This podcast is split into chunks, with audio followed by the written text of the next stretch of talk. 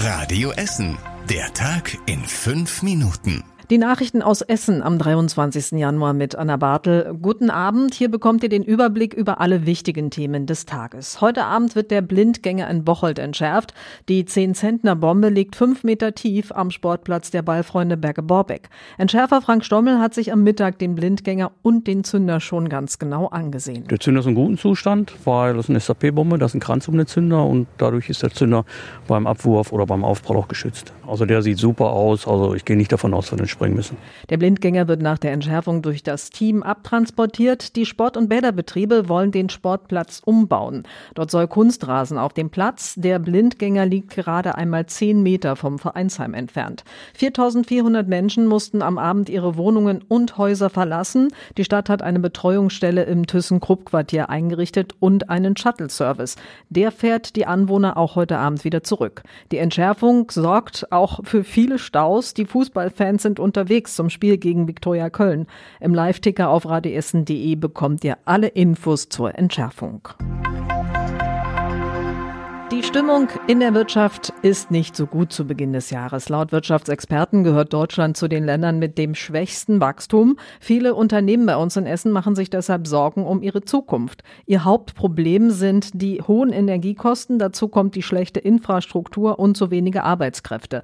Das sagt Ulrich Kanders vom Essener Unternehmensverband im Gespräch mit Radio Essen. Wenn wir dort keinen Wechsel bekommen, was das Thema Energiekosten betrifft, dann könnte ich mir vorstellen, dass das Thema Kurzarbeit zumindest in die Verlängerung geht und dann in Personalentlassungen münden wird. Noch nie war über die Breite hinweg die Stimmung so verhalten gedrückt. In der Metall- und Elektroindustrie zum Beispiel gebe es seit dem Sommer deutlich mehr Kurzarbeit, sagt Kandas weiter.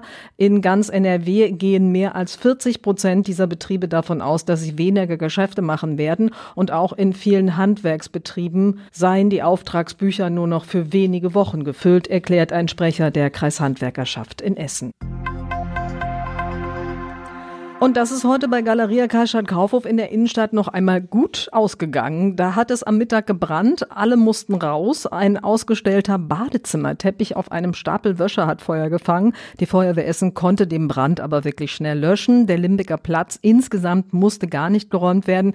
Die Feuerwehr hat das Geschäft einmal durchgelüftet und schon nach kurzer Zeit konnten die Kundinnen und Kunden wieder in die Filiale und auch in den Bereich mit den Badezimmerartikeln. Der Einsatz der Feuerwehr war um 13.45 Uhr beendet. Die Polizei versucht jetzt die Frage zu klären, wie ein Badezimmerteppich in einem Kaufhaus Feuer fangen kann.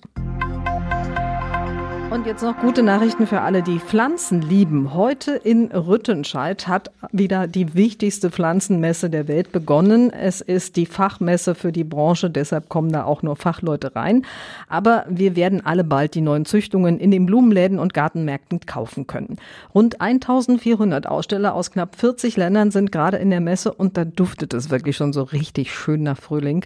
Besonders im Fokus stehen in diesem Jahr klimaresistente Pflanzen. Die sollen mit Trockenheit Trockenheit, Hitze und Starkregen zurechtkommen. Und auch nachhaltige Technik wird präsentiert, die zum Beispiel beim Wassersparen hilft. Und das war überregional wichtig. Die Bahn bereitet sich auf den längsten Streik bisher vor in der aktuellen Tarifrunde. Die Lokführer streiken von heute Abend bis Montagabend. Zuerst stehen die Güterzüge still, ab den frühen Morgen auch alle Personenzüge, die von der Bahn angeboten werden. Einige Regionalexpresszüge, die werden allerdings von anderen Unternehmen gefahren. Diese Züge werden sehr voll sein und die können sich auch verspäten oder sogar ausfallen, wenn zum Beispiel die Stellen Stellwerke durch die Bahn nicht besetzt sind. Und zum Schluss der Blick aufs Wetter. Heute Nacht wird es ab Mitternacht richtig stürmisch. Es gilt eine Sturmwarnung des deutschen Wetterdienstes in Schür für das gesamte Stadtgebiet. Bis zu 80 Kilometer pro Stunde können die Windböen erreichen. Der Sturm bleibt bis morgen Mittag. Morgen bleibt es dann aber trocken. Die Wolken lockern auch immer mal auf und weiter mild mit um die 13 Grad. Und ich wünsche euch jetzt noch einen guten Abend.